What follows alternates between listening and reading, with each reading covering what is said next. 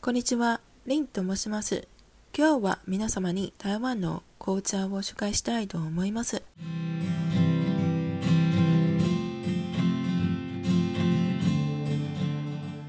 近年、タピオカミルクティーが世界中で流行っていますが、その中に使っている紅茶のお茶が知っていますが、地域の環境により茶葉それぞれの構成が生まれます。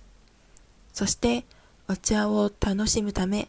お茶を入れる際に水温や注ぎ方を調整して、熱いお茶は濃い香りしたり、冷たいお茶は甘みが出てきます。台湾茶といえば、東京ウーロン茶と東方美人茶のウーロン茶がよく聞かれていますが、海外で高い評価を受けている台湾産のお茶の品種はウーロン茶だけではないです。台湾産の紅茶が世界に知られるようになったのは1930年代です。一番有名なのは日月団のある土地行生産のものです。最もにぎやかった大東帝敵川会の茶葉業者は入荷する際に農家に対してサンプルを提供させ、それから掛け率を決めるのが通常の場合でした。しかし、行地域生産の紅茶でしたら、茶葉業者は掛け率を一切求めずに入荷していましたようです。行政院農家委員会の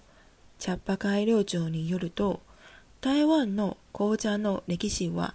1世紀近く報道であります。今までに正式な命名を受けた台湾産の紅茶は全部で5種類があります。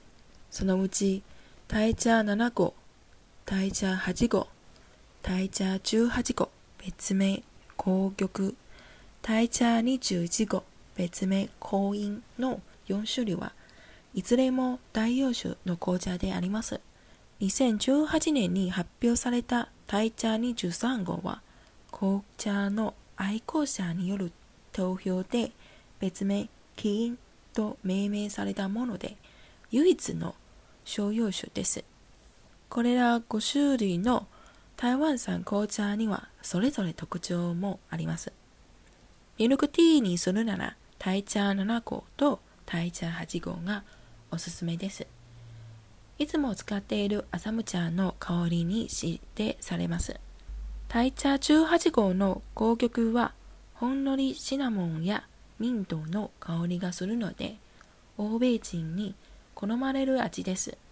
大茶21号の香印はフローラルの香りで、台湾人はこの香りに引きつけられてやってきます。これら4種類の大洋種の紅茶は、お茶の質がしっかりしており、渋みもある。一方、大茶23号の金は、商用種で、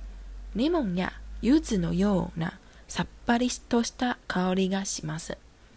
主に若い消費者をターゲットとして育成された品種で、着用改良庁では新たな客層の取り込みにつながれると期待しています。